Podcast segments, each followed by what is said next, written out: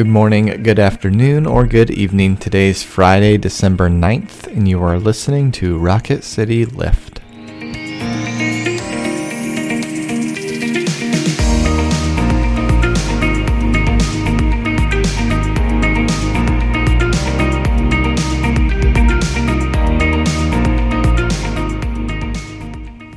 Hi, everyone. Welcome to Rocket City Lift. I'm Tara Bulger, And I'm Brett Goodeman. and we come to you three times a week and try to bring a bit of a spiritual lift to your day.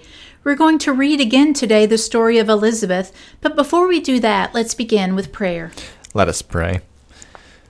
Lord God, may we rejoice in what you are doing in the world. May we have eyes to see and hearts that are soft. May we celebrate all that is going on in others' lives. And may we have gratitude for your presence in the world. We pray this all in your name. Amen. Amen.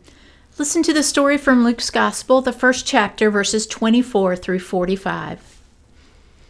After those days, his wife Elizabeth conceived, and for five months she remained in seclusion.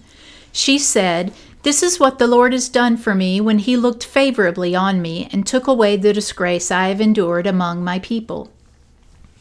In the sixth month, the angel Gabriel was sent by God to a town in Galilee called Nazareth to a virgin engaged to a man whose name was Joseph of the house of David. The virgin's name was Mary. And he came to her and said, Greetings, favored one, the Lord is with you. But she was much perplexed by his words and pondered what sort of greeting this might be. The angel said to her, Do not be afraid, Mary, for you have found favor with God. And now you will conceive in your womb and bear a son, and you will name him Jesus. He will be great and will be called the Son of the Most High, and the Lord God will give to him the throne of his ancestor David. He will reign over the house of Jacob forever, and of his kingdom there will be no end.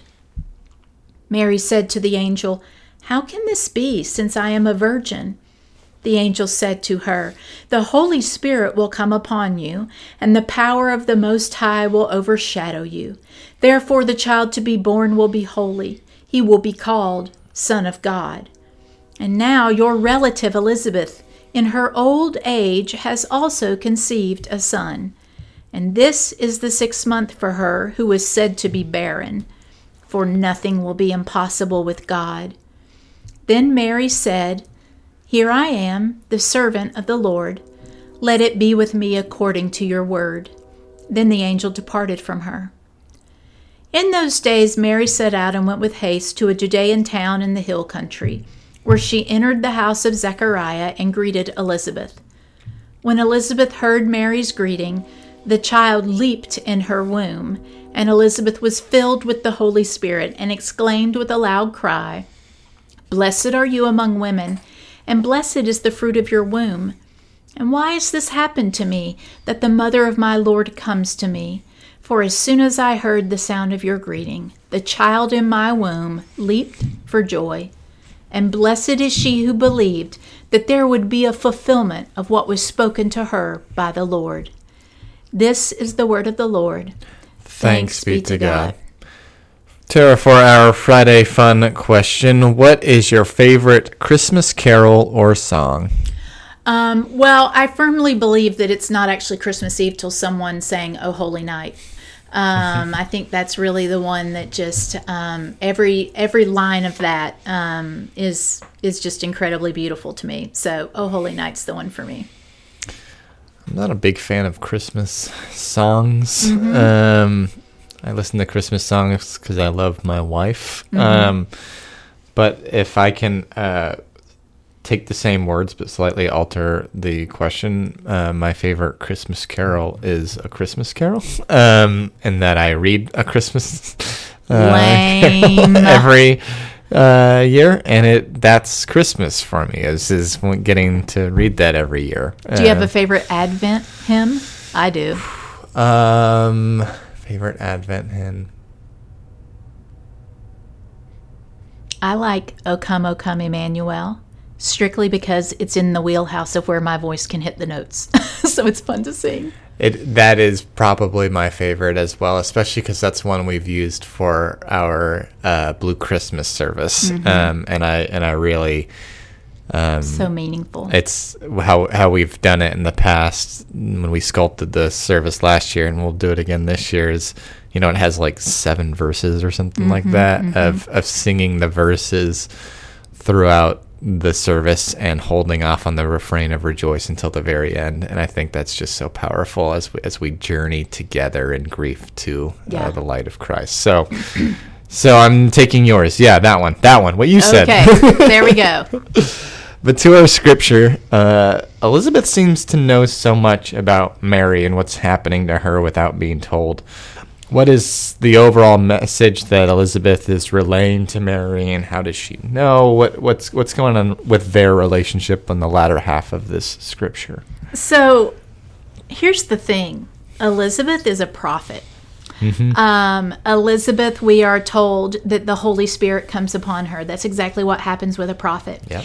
And when the Holy Spirit comes upon her, she knows exactly what is happening with Mary without being told. And the other amazing part is that it seems almost like an aside, but when Elizabeth says, um, and how is it that the mother of my Lord comes to me? She is actually saying, How is it that the mother of God will come to me? That's a huge statement that only a prophetic voice could make. And so Elizabeth is a trusted friend who affirms this spiritual experience that Mary has had for her. But Elizabeth is also a prophet who knows that the child Mary is carrying is greater than all of them and that the world is about to shift on its axis because of the child that she'll bring.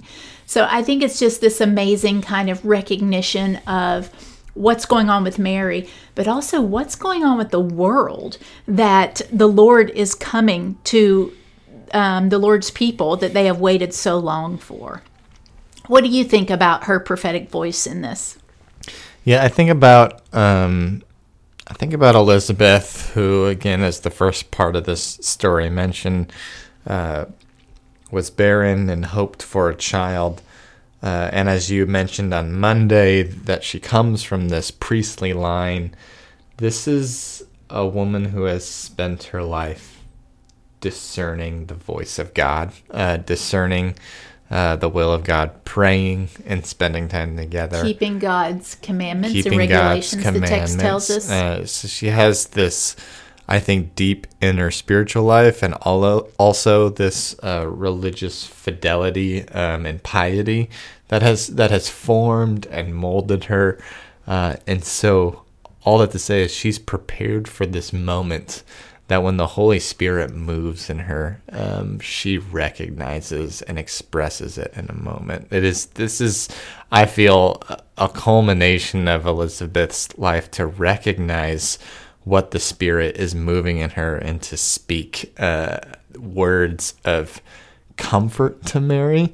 Um, these are exactly the right words to say to Mary, uh, uh, to to comfort them, the Theotokos, the Mother of God, um, and and her haste that she has rushed to her. Um, and so I find Elizabeth to just be this incredibly faithful prophet um, that that is spoken into the world. I love this story too because it has been my experience that God uses ordinary events to speak in my life. Um, and so when John leaps in her womb, babies move a lot of times, right? But that's not what this is.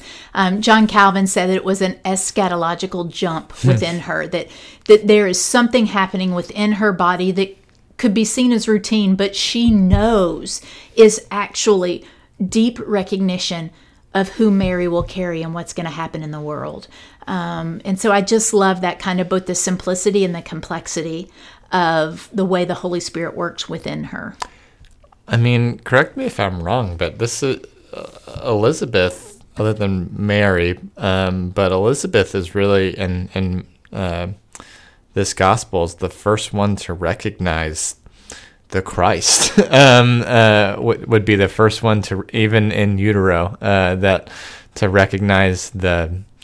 Uh, the mother of, of my Lord, that this Messiah coming, and Elizabeth has named that for the first time for us in this story, apart from um, the proclamation of um, Yeah, I can't remember what the angel told Zechariah.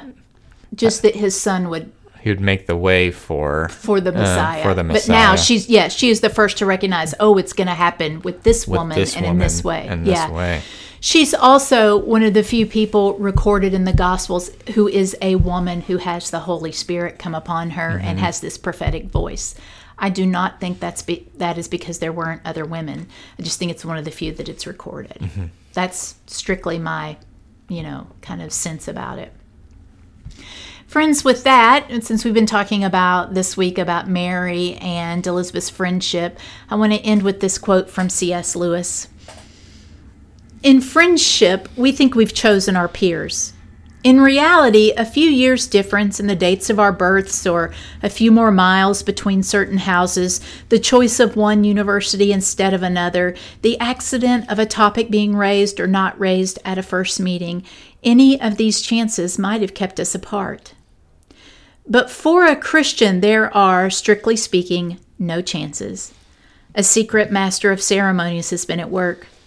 Christ, who said to the disciples, Ye have not chosen me, but I have chosen you, can truly say to every group of Christian friends, Ye have not chosen one another, but I have chosen you for one another. The friendship, then, is not a reward of, for our discriminating good taste in finding another out. It is the instrument by which God reveals to each of us the beauties of others. Hmm. That man. That man knew how to use those words. Thank you all for being with us. We'll be back again next week with new episodes. Now, may each of you go out to love and to serve, to be well, to care for yourselves and others, knowing that the grace and love of God is ever upon you. Amen. Amen.